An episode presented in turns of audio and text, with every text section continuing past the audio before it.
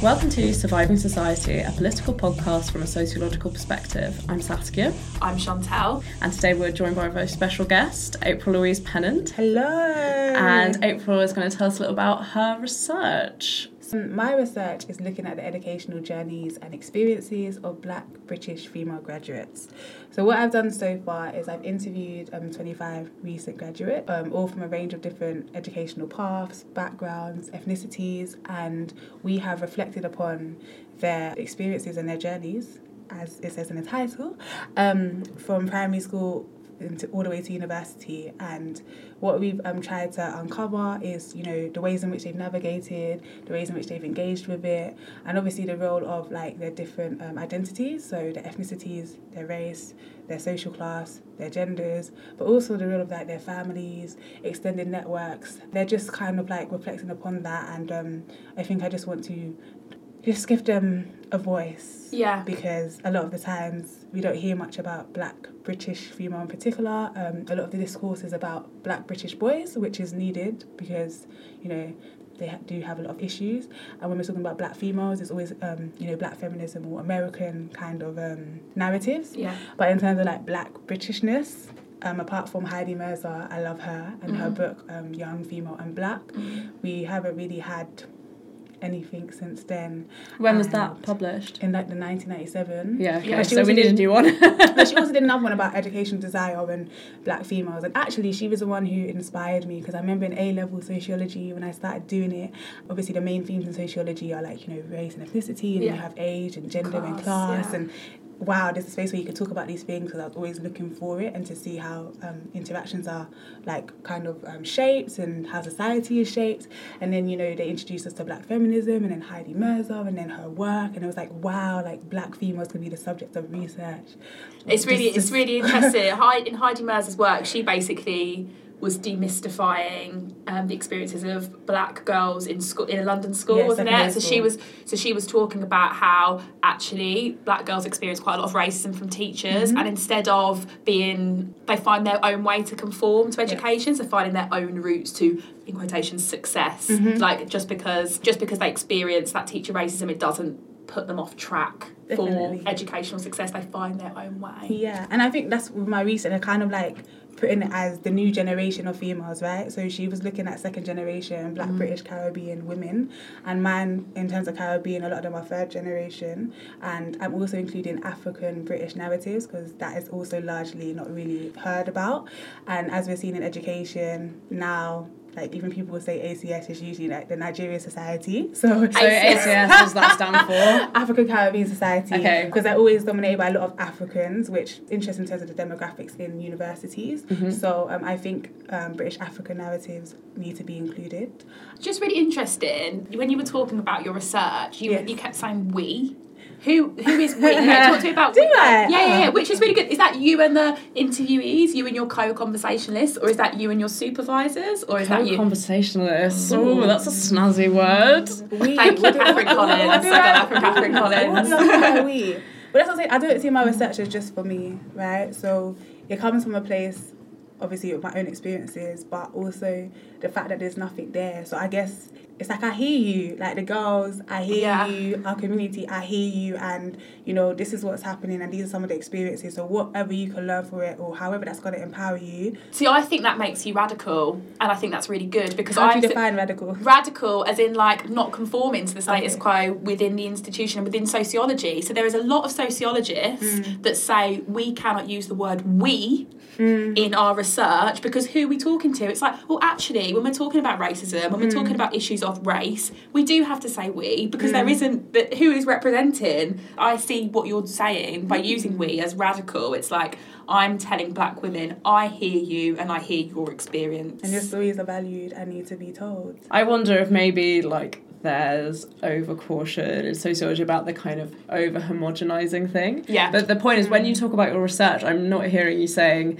oh, we've all experienced the exact same thing. We've all gone into education, and experienced mm. racism and sexism and classism and all that in exactly the same way, mm. because obviously that's not true. But you can still say we, as in like there is a group of us who do experience the particularities of racism. That's true sexism. and sexism in all these different intersectional Yeah. ways. Um, but yeah, maybe you could talk a little bit about what you found when you've been talking to Um, people. So even though so I've interviewed twenty five recent graduates, and as I How'd said, you find them? Sorry. So um, different ways. I did mailing lists. Um, I did snowballing. Obviously, I interviewed some people from there. So some of them had graduated, and then they would tell their friends. Um, I put um, advertisements in particular, like cultural spaces, Okay. which you know would attract people, and I guess like word of mouth as well. Um, so they came from a range of different. Um, they graduated from a range of different institutions in the, in England specifically, Mhm. right?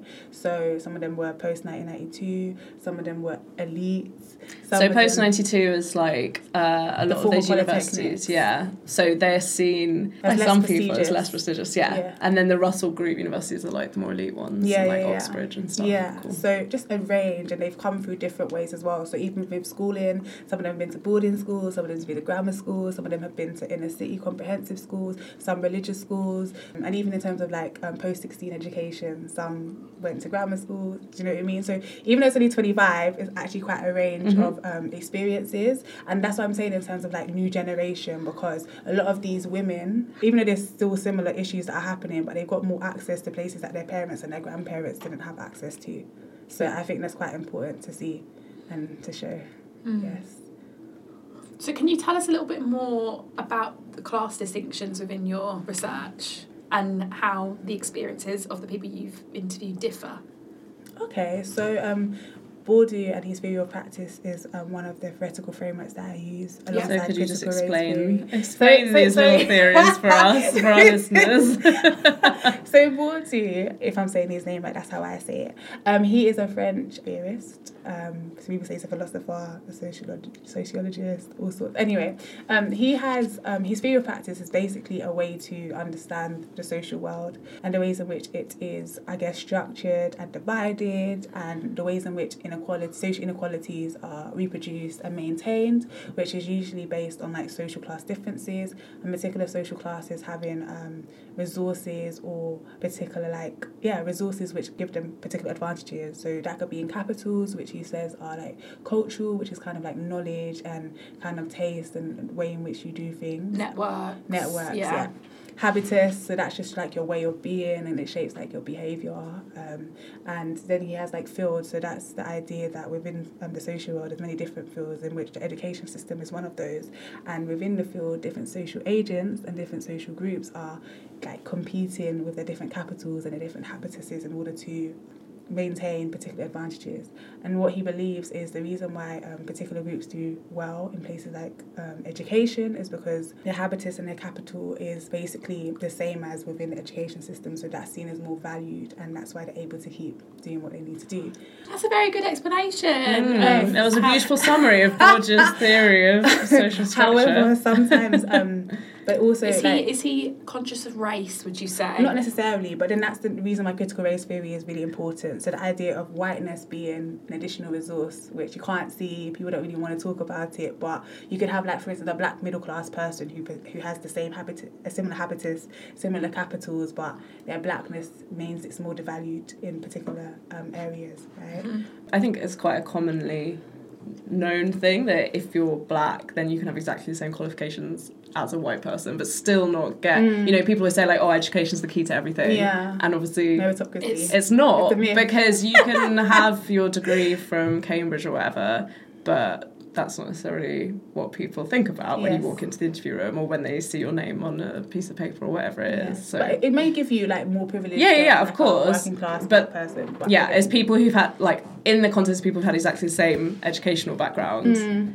Like you may not have that resource of whiteness to That's draw true. on. So yeah, Yeah. that's why it's important. I met April Louise at BME postgrad conference, which was talking about how to carry on in higher education, academia. It was so great to be in a space with so many postgraduates of colour. But Yes. one of the things that we were quite critical of, it was sort of a little bit blind to class and the black British experience Yeah. and how our access to cultural capital is po- possibly a little bit more limited than other black postgraduates that are from from outside of Britain. So, for example, there were people that had um, grown up in Nigeria and they were speaking, and it was so inspiring. But equally, I was like, mm, I don't know if I have had as much capital as you. Yeah. Like we may look similar, but it doesn't. It's like that. It's, it's trying to escape that essentialism whilst also appreciating that racism is important to acknowledge, and that's what possibly unites a lot of us. Mm. But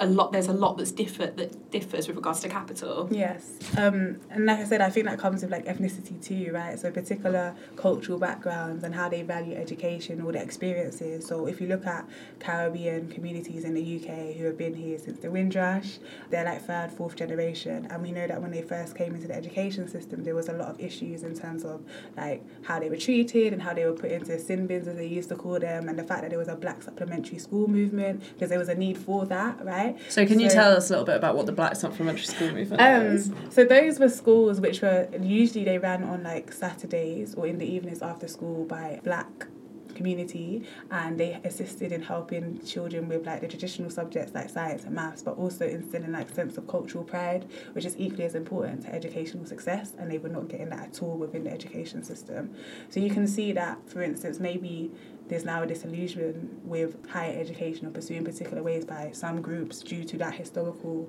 like you know backgrounds and those interactions with the education system. Whereas you might have some communities newer migrate migrated communities from countries in Africa who are very much haven't had that same experience. They're very much like education is it. I'm just gonna you know go through. They might be privileged as well and their parents might have been particular occupations. Yeah. And therefore that informs you know how they approach education and do you know what I mean? So I think there's so many nuances with blackness in general like you said and then obviously class comes into it too but I think ethnicity is like a really big thing not disagreeing with what you're saying at all mm. but obviously there are plenty of people who've come from African countries who are not from privileged backgrounds yeah, yeah, yeah. it's just that the ones who might succeed in higher education might be from like might have gone to boarding schools might yeah. you know might be from like global elites yeah and it's important to recognize that range mm. when we're talking about race yeah. yeah there's so many like nuances like you mm. said yeah so but just in terms of being mindful about these particular differences in experiences and migration history and do you know what I mean? All of those different things play into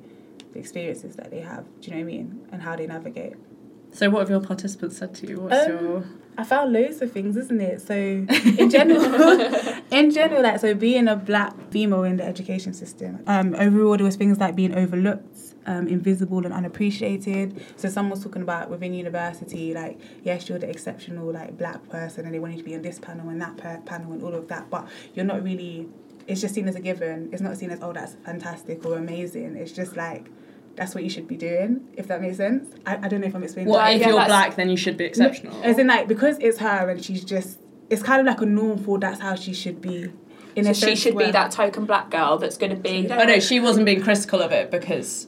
No, no, she was being. No, she, oh, okay, just sorry. the idea of like everything you're doing is amazing, but as seen as like yeah, so like, what? Yeah. So what kind of thing? Where if it was somebody else, it'll be like, oh, do you know what I mean? Yeah. Like the things that would come with it. That's one example. Then there was like different or harsher treatment. So that's throughout. So I don't know, little things like if you're um, talking within class, you know, the usual, um, and you're the one who's been picked on these times, both of you, or you and another white person. So teacher racism. Yeah. But then there was like this idea of diluting yourself or having to tone it down. So um, I'm trying to think of an example. Well, Tissot talks a lot about this. Jamie's not here. Tissot apologises, by the way. He was working all right. So he talks about how, like, when he talks to kids and stuff, he always says to them, like, don't use slang. Yeah. Don't. I mean, I would say he's basically saying, not sure, don't be too working class. Yeah. Don't be too, like, black in inverted commas because it makes people think, like, oh, they don't fit here. Yeah. So, so and that's really sad, and that's really sad. But, but then, yeah, but on the flip side, there was this idea of like kind of talking back and like kind of saying no, like I'm not going to do that. So asserting yourself and resisting that. So the yeah. idea of you know now with the natural hair movement and wearing your earrings in university and stuff. So just just also embracing. Like, yeah, yeah, So there's also yeah. like a kind of pushback to that. Then like just idea of expectations and judgment. So these can be positive or negative from themselves, from like um, their family, like from all different places in terms of you must do well or you're not going to do well. Those kind of things. Um, pressure, which again links to the other one. Um, that's again internal as well. Stereotypes and labels, which overlaps with the other ones um, about what you can do and what you can't do. Um, this idea of like working harder and needing to prove yourself. So that was felt throughout by a lot of the participants. What do you think about that? Working harder. Yeah. So the the trope and also something that does is actually a lived experience mm. for black students in particular mm. that you have to work 10 times harder than your white peers. What do you think about that? Um i agree because obviously i've experienced it myself yeah. and um yeah i just feel like it is a thing. And it's tiring. It is tiring and but one of the things that i really feel like has been missing from that with regards to parents. So like my dad used to say stuff like that to me all the time. Mm. Is the the reason why. Mm. So like actually it's not because we are in any way alien it's because we are treated as alien so mm. you have to play that system in order to overcome what their opinion is of you mm. do you mm. know what i mean so like i feel like with the you've got to work 10 times as hard like mm. or twice as hard as your white peers it needs to be framed as a, a consequence of racism. Mm. And I don't feel like that's that that's been done enough. Mm. Um, is it? Because otherwise it becomes personalised. Yeah, because it's like it makes us it's positioned as something that oh because you're black because you're half as good because you're half as good you need to work like yeah. twice as hard. But actually no, it's because this critical race theory comes in here. It's because of whiteness. It's because mm. of racism. I agree, and I think some of the um, participants did talk about their their parents' experiences, um, their grandparents' experiences, and where they're coming from, which is you know another reason which is linked to racism, mm-hmm. but just this idea of struggle, right? So working harder is also a struggle, but this is what you got to do. You just got to keep going. Yeah. Do you know what I mean? And then there was resilience. That was definitely like a thing. Like uh, mental health was a big thing, especially in university. Um, or you know just certain teacher grades that they'll get. So there's experiences of they're getting A's in their tests and stuff like that. And when it came to predicted grades to get into university, they're not giving you the grade that you want, and it's just like. Oh.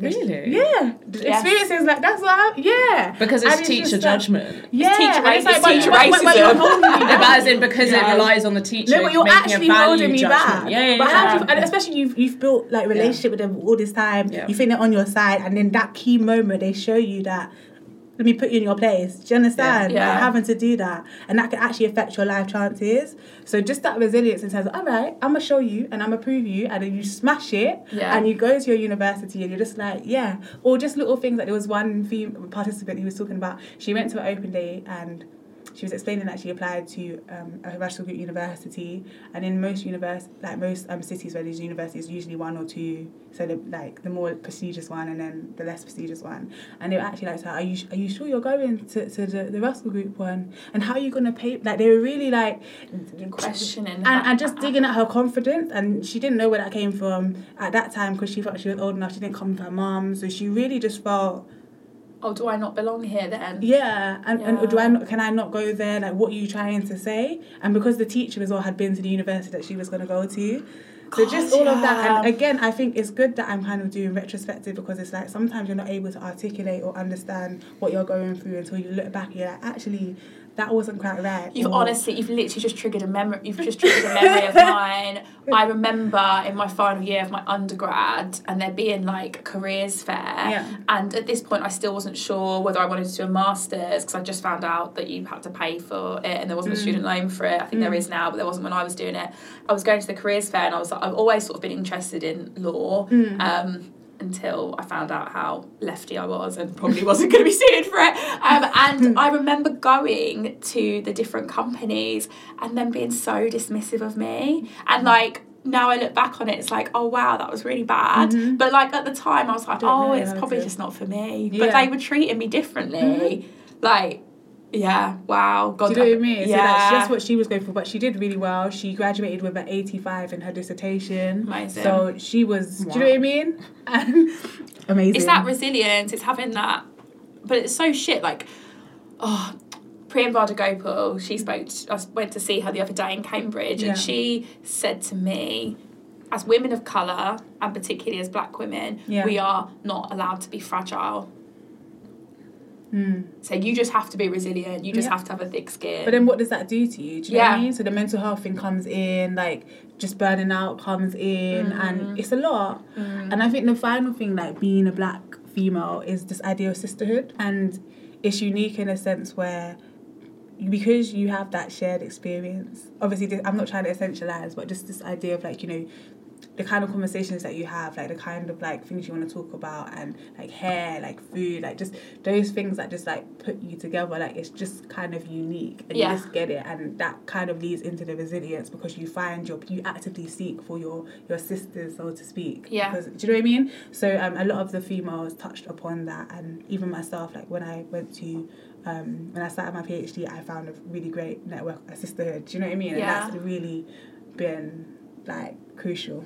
So what? So one of the things that that's really interesting you mentioned about the sisterhood because my PhD is looking at mixed race families that have black members of their families that mm. grow up in areas that are predominantly white mm-hmm. and they're definitely one of the things I'm already finding is there is an absence of that sisterhood because there isn't mm. enough people of colour or black people around Yeah. and then in later life that has really like difficult like I, I don't want to. I don't want to go as far as to say mental health, but a, a sense of alienation and Yeah. a sense of not belonging because you've never really had people around you that share your experience, whether that is to do with hair, racism. Mm. And it's only happened to me recently, and that's so bad because I'm 25. But, but Mm. having only lived in monocultural spaces until the last five years, I didn't realize how important it is to have your people around you. Like, Mm-hmm. and yeah, some people might be like, "Oh, that's essentialising, but it's like, no, you need it Mm-hmm. because There was a girl at my school. I was thinking about this when you were talking about being in a space with like other black people, or like in a school with other black people versus being in a school where you're like one of the only black people. Mm. And there were three black girls in my year of like mm-hmm. a hundred, and one of them went to like a girls' grammar school. I think she was from. Uh, South London because everyone there was black and everyone was like, "Oh my god, I can't believe you're leaving a sixth form! Like you're not going to go to a better school than this. What are you thinking? Like you're really clever. Of course you could stay." She was like, "I am so sick of being here," and like Yeah. she wasn't a particularly good friend of mine, so I don't know her very well. But I just remember her talking about like, "I just don't, I just don't want to be here anymore. Like I want to be somewhere where like I'm not the only one." Mm. And it's so interesting. Like it's interesting looking back and Yeah, being like, yeah. yeah, because for a lot of the other black girls, like like you were saying, one girl was told by the careers advisor, like, of course you can't be a doctor. Yeah. And I remember her mum getting really angry and like yelling at the careers advisor and calling dare like and Mm. then everyone like everyone was like, Oh my god, did you hear what her mum said to the career you know, and then that became a thing and it's like a spectacle that everyone talks about. Mm. Like you're always standing out, no matter what happens to you, like Mm-hmm. everything that happens to you, everyone notices. Yeah, and that's what I'm saying. Even with sisterhood as well, it's not even just about like. So even in spaces where there isn't many like people of your own, like it's like people actively seek it and find Yeah. it. So it's like you'll notice that maybe looking back that a lot of the ethnic minority Yeah, they all hung knew- out together. They knew each other, Yeah. even if you're in different years, right? Yeah. It's kind of part of survival and Yeah. part of a way to like buffer particular things that are happening. It's self care as well, I think, and yeah, Mm-hmm. and not having to explain like little things. Do you know what I mean? Like Yeah. you just get it. Not all, all the, the time. Indian girls used to speak Hindi at lunchtime. Like, know what I mean? And it was, you know, like very loudly in the lunchroom. And it's like, yeah, I guess it's like creating your own space and space where like people don't want to make room for you. Basically, yeah. And that's power in that because you're not giving that space anywhere else. Or you're not giving that, yeah. it's very very important topic. That's that I'm really looking forward to reading Your book. Your, yeah, your book. yeah, really looking forward to reading your book. Um, I am gonna talk about. It sort of links to April Louise's research, Yes. but basically how I want to take a little bit more of a radical approach Okay. when I am talking to black students that are thinking about going to um, or carrying on in postgraduate education or doing a PhD. So I think that basically university is a racist space mm. and it's institutionally racist, it's overtly racist, it's covertly racist, it's all of these things. Mm. And I think that it's a problem that we are telling black students in particular. So just to give you a little bit more context of why I want to talk about this, I'm helping a charity called Leading Routes that's run by someone called Paulette Williams, who is incredible. Mm. Um, she works at UCL and she basically the charity is focused on getting black students from an African Caribbean background to first of all go to university mm-hmm. and second of all stay in university. Mm-hmm. So the event that we're launching, which is called Black in Academia Stay in the Course, is encouraging black undergraduate students to do a master's and to do a PhD. Mm-hmm. And we were talking about it the other day and we were just saying we are basically telling black students that they need to realign exactly what they think university is about. Mm-hmm. We have a problem, right? And particularly with PhDs now, where we don't have many PhDs, and those PhDs that we do have mm. are often precarious. So take me and Tissot, for example, like we both work part time mm. and are doing our PhD part part time, like it's a hustle.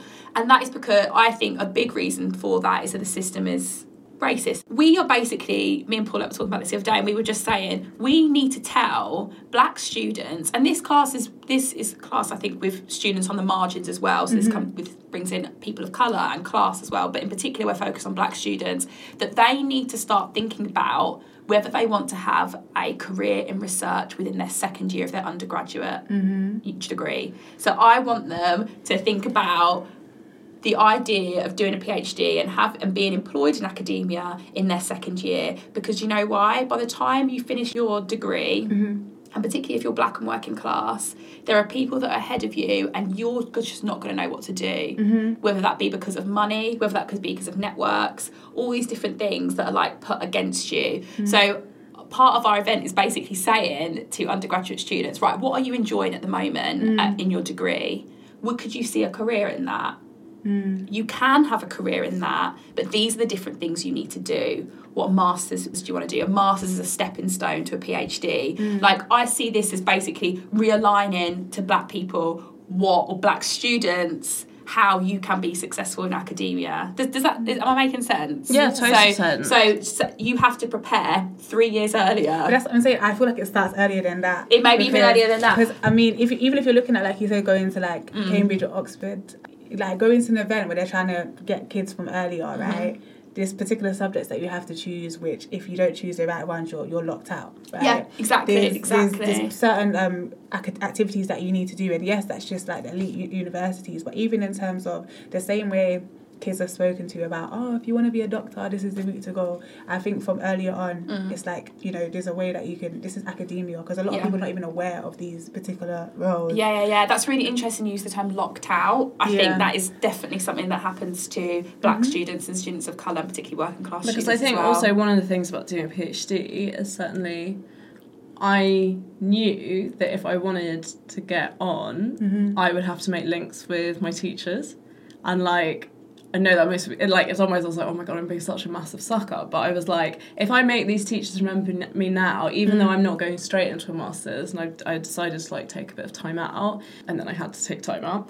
um, like I knew that if I like made an impression on those teachers and made sure I chatted to them, and then when I left, like mm. gave them a card and said like thank you so much for helping me. I knew that when I called them in a couple of years time, I was like I want to do a PhD. What do I do? Yeah. They'd be like, oh yeah, I remember you. You did this, that, and the other. This is how you do it. This is how you get funded. Yeah. yeah. And like yeah. making those links, like obviously, if you're in a racist institution and you feel really alienated, it's really hard to then be like, okay, I've now got to go suck up to the very people who I think are like shitting on me. Mm. But if you're going to be strategic about it, this is what I'm saying. Kind of what you have to do. This yeah. is what I'm saying. So. I, I feel like there's so much superficial policy that's happen, happening with regard in university spaces at the moment, like mm. like we're inclusive, like widening participation. It's like yeah, to tick your boxes. I'm saying as you said, Saskia, we have to be strategic now. So I'm gonna I'm gonna talk to you undergraduate students, and I'm gonna say to you, by your second year, I want you to know what topic you're interested in. Mm. Contact that lecturer and it's so it's so frustrating because there is the other part of me that's like it's unfair. Why the fuck have these students got to go do this? Why have they got to prepare this early? Mm. because it's racist because the system is racist. That's it, why you don't we have, have to, the luxury of having getting the degree and then being like oh what now? What now? It's like no you need to make a plan. And mm. it's so like you, I, I think it's so important that you're talking about mental health in your PhD April Louise because I am basically putting. I'm my idea is to basically put more pressure on people. like that's that's what that's what it could be seen as on the flip side. But it's like if you prepare early, then actually it might not be as stressful. Mm. It could be a little bit more straightforward, but I want to give you five tips as to how you can have a career in academia and how actually we might get some more black professors, we might get some more black lecturers because it we have to do something radical because mm. the funding's going, that's not that's not an accident. Yeah. And who's getting the funding? It's white middle class people predominantly. Yeah, that's true. And I think with my experience is having a good form tutor in university, which mentors. Yeah, which led me to know about ESRC. Do you know what I mean? Because otherwise, yeah, who's gonna? that? Otherwise, how would you know? I didn't know about ES, I didn't know about ESRC, and particularly because I was going to do my PhD at LSE. They don't. They've mm. got their own fucking pot of I know they do have an ESRC. I'll do that, well. Yeah. But They- I wasn't going to be funded by that. I was going to be Yeah. funded by their studentship. But Wow. like, I didn't know. No. How do you know? Mm. People tell you, but they're only going to tell you The right kind if people. you're with the right people or if you know to ask. Yeah. Like, why would you know to ask that if you've never met anyone who's done a PhD? You know, Mm. like you don't even know what it is. How would you know to be like, oh, and you know, which particular funding body can I apply to, and like, how many references do I need, and what grades do I need? Like, Yeah. You- yeah. you need to ask those questions. If you don't know to ask them, Yeah. you're not going to get it. Like, and you need to know what masters to do as well. Yeah, exactly. So, so one of the things there's some people doing research on this at the moment that black students are some of the highest groups of people that are doing masters at the moment. But it's like the collecting degrees. Tissot talks about this. He's like, I'm collecting degrees, but I'm still not being accepted. Yeah. So I my why I think it's radical what I'm saying now to PhDs. I'm I'm talking about the masters being a stepping stone to your PhD. So I'm saying to you in second year, I want you to feel like you can do a PhD. Mm. You need to be selective and strategic about what masters you want to do. Mm. But this is No. what I was saying, Chantelle, earlier, is that what you're doing is kind of like the black supplementary school thing of being like, okay, you're going to be in this school, the school's going to be racist, this is what's going to mm. happen to you, but this is how you can manage it. And like, we're here to help you manage it. Yeah. So, like, although you could say, oh, yeah, I'm putting more pressure on students, but what you're giving students is like a chance to negotiate a system that is grossly unfair Yeah.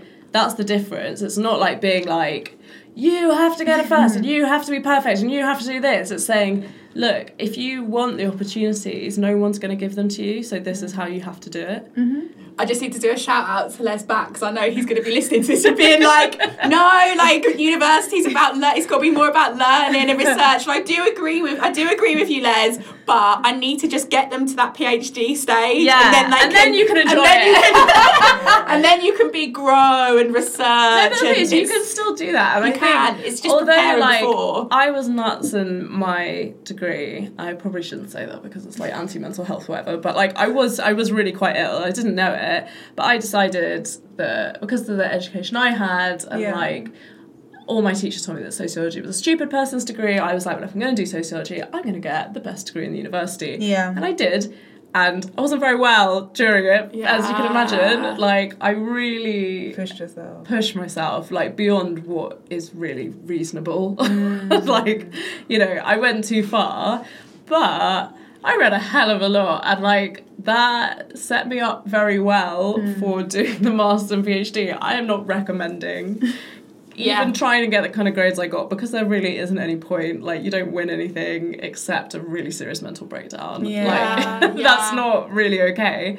But taking like seeing university, if you have the time, if you have the luxury of time to sit down and do some reading and expand your mind, like Les, you're right. Like it is about learning, it is about growing, and it is about the like education as an opportunity for yourself. Yeah. If you want to carry on doing that and you don't want to have to go to like night school or pay through the nose or like, you know, basically like have to drop out because you can't afford it, you do have to play the system. Yeah. You do have to. Within academic spaces, movements around. I hate these terms, but BME and BAME attainment and What people staying on like it's really superficial. But the problem that I have with those things is that they're like, you can do this, like no matter what, like don't let don't let your colour bring you down, like all this shit. It's like, no, I'm gonna be frank with you. The system's racist. Mm. This is how we solve it.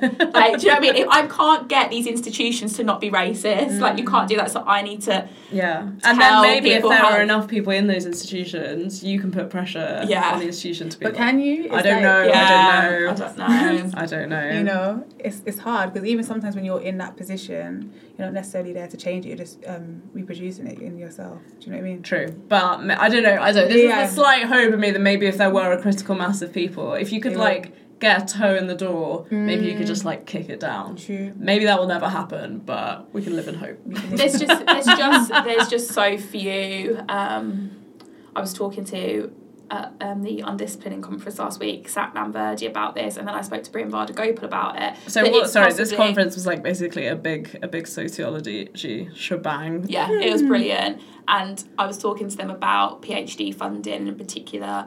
black PhDs and people of color Mhm. and they both agreed with me that it's possibly worse than it's ever been, the funding situation right now. Yeah. And that is, it's done on purpose. Like Priyamvada was like, it's done on purpose. The government does not want critical analysis of the status quo. How do you do that?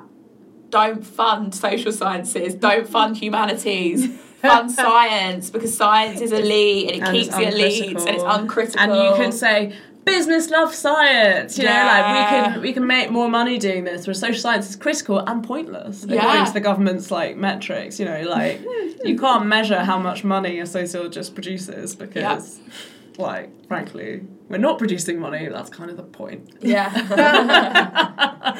Nah, I agree. But I don't know. I feel like it's about giving options. So Just being mm. able to exist. Yeah.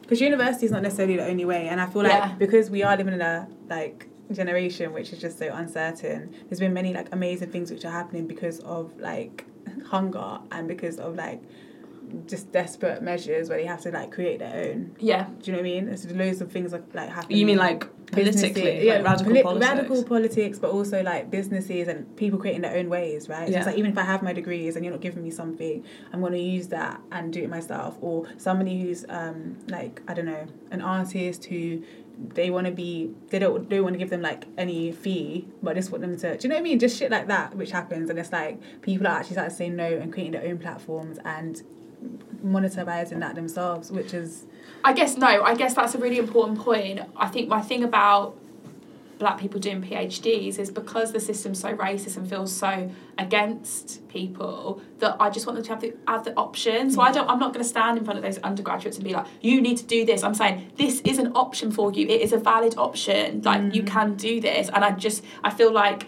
true equality it is is having a The options, choice yeah. and having the options. and also the power in creating knowledge Yeah. like, it's very powerful and like i said i know what it did to me reading about like things that i could relate to and how it just transferred my like transformed my mind and inspired me so it's very important Mm. like just to have that option and to know that you can Yeah, so universities, I'm coming for you with my army of black undergraduates who are going to work your system and get your money. That's so funny. It makes me think um, the private school that I did my master's research in, they kept saying stuff like, well, you know, we don't tell we don't tell the girls, you know, like you can be anything you want because no one gets to be whatever they want. Like that's like only like the most privileged people. It's kind of like nah, that is kind of what these people get. I don't know, like it's almost like their frame for what choice is hmm. Yeah. is so warped because there's such an elite space. no but we all are and that's what i'm saying like in terms of particular schools right Yeah.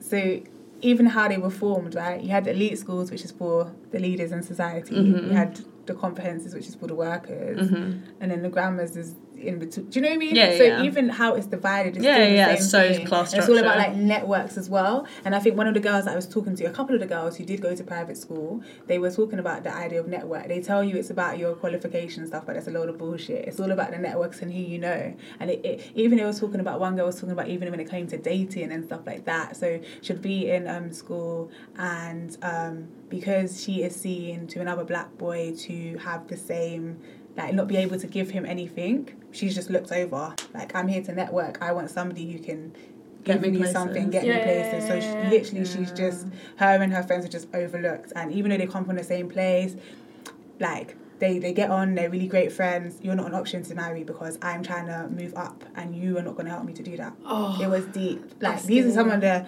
things that people telling me. Just you know, knowing that you're not going to be picked. Just it was very emotional actually in some of these interviews, and also it made me open up my eyes to my own experiences, which we tend to have similar experiences to our like our social circles, right? But then having these twenty five different females who've come from different places and experienced so much, yeah. Not like I haven't experienced a lot, but it's just like it just put things in perspective, and I was like, raw. Like there's people that are just going through a lot and have been through a lot, but they're still like they're still here. valuing education so much to the point where they, they're clinging on. And some of the reflections were like you know looking back you know like university is not the only way. And i wish that i had been told that there's this way and that way, but we obviously know the reason why education is clung on to this idea of meritocracy, this idea of like, you know, you've already got loads of things stacked against you. So if I've got my first class, if I've got my masters, if I've got this, then it gives me more leverage. But sometimes that's not even the case. Do you know what I mean? And people, have, like we said, have been to Cambridge or Oxford, and it's not sometimes. Still... I think it's most of the time, April Louise. I yeah. do think we have to be like, actually, if you are collecting degrees, there is yeah. a very strong chance that that is that might not lead to fruition. Mm, and Baldwin talks about that as well. Yeah. Like the value of these things. It's, if you think about it, it's all a game. Like mm. the, the reason why the upper middle classes and the upper classes do it is just to be like, look, we're doing it like you guys, but really and truly, they don't need it. I think Prince Charles got like a two two or something. We got like C's and whatever in um in, I mean, in his GCSEs. But that, like, I mean, that's his it. royalty. He definitely doesn't need it. But, but like, but, yeah, but I'm saying a lot, of, a lot of the times as well. Like, okay, I no, no, no, you're right. You're right. It's yeah. it's like no, I, I slightly disagree with you there mm. in that I think upper middle class people do need the degrees because they need to show that they got there through their own hard work. And it's used as a tool to it's say. It's just be like, but I worked really hard at Oxford. And also as well, particular professions, they, they require it because yeah. you need to be specialist in your knowledge, right? Well, and so, also, like, it is really interesting seeing what my little sisters had to do at Cambridge.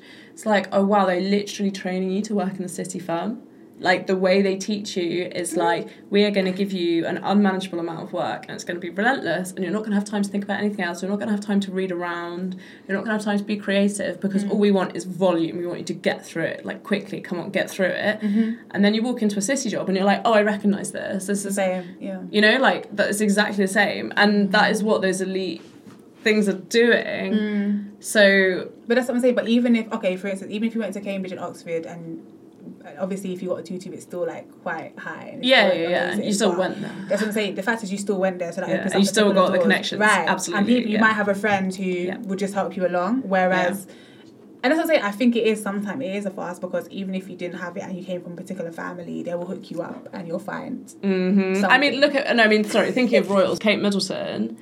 I mean, she just walked into her family business like that's you know what, posh people like do. That, yeah, if you've got that kind of privilege in terms of yeah. like money. So assets. even if you are going into a profession, say you're it doesn't work out. Like, well, say you're a black working class person at Cambridge mm. and you do mm. law, and then you want to get into the the law profession if you don't have the contacts, it's going to be that much harder for you than someone who's like, well, I did work experience at my uncle's farm, mm-hmm. and you know, daddy got me this placement, and like, that. that's what my family have done. Like, mm. yeah. you know, like I did work experience at my uncle's firm. That's what I mm. did, and like my dad could, if I wanted to be a city lawyer, mm. I don't think that'd be very difficult for me. There's so many stories like that where you work your bum bum off, yeah, and yeah. you are not where you should be, and it's like the only thing you can think of is that race, mm. and maybe sometimes class, because it's like I have everything you've got and more. Yeah. and and how frustrating is that? Do you know what I mean? And it's like and you know you've come from as well and you know that you had to struggle and do so much and as we're saying because wealth and class is generational a lot of this the millennials especially like who are like second and third generation thinking about like black people you've got kind of a lot on your plate. So it's like when your grandparents came, especially I'm thinking about my grandparents, you know, they came, my, my granddad used to buy loads of houses and would rent them out. So he was like a property developer. Um, that wasn't really kept within the family in the second generation. And so it's like our generation who's trying to get their qualifications trying to also get um, you know the house. So you're just trying to do everything in this one generation hoping to give that to your kids. And it's just a lot. Whereas other like communities maybe might have you know a bit more like capital which or financial capital which can help you in terms of just little things like paying off your debt or helping you to get onto the housing ladder. Oh, but, but, but April Louise, like they've worked really hard to get there.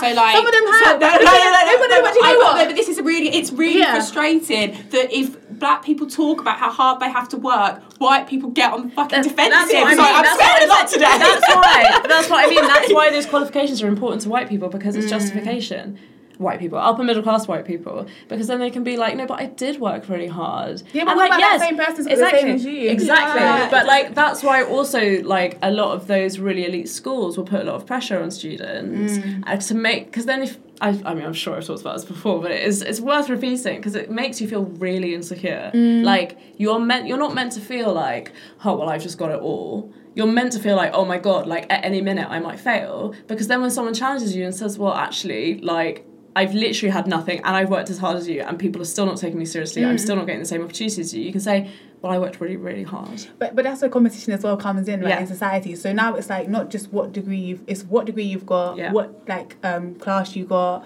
what else were you doing, which university did you go to, how long did it take you to go so this is where all these different things come in, But right? can you see where, like, I sent an article to our to my um, Saskia and Tissot's WhatsApp group this morning. Like, Spiked have just done an article about Mm. like grade inflation.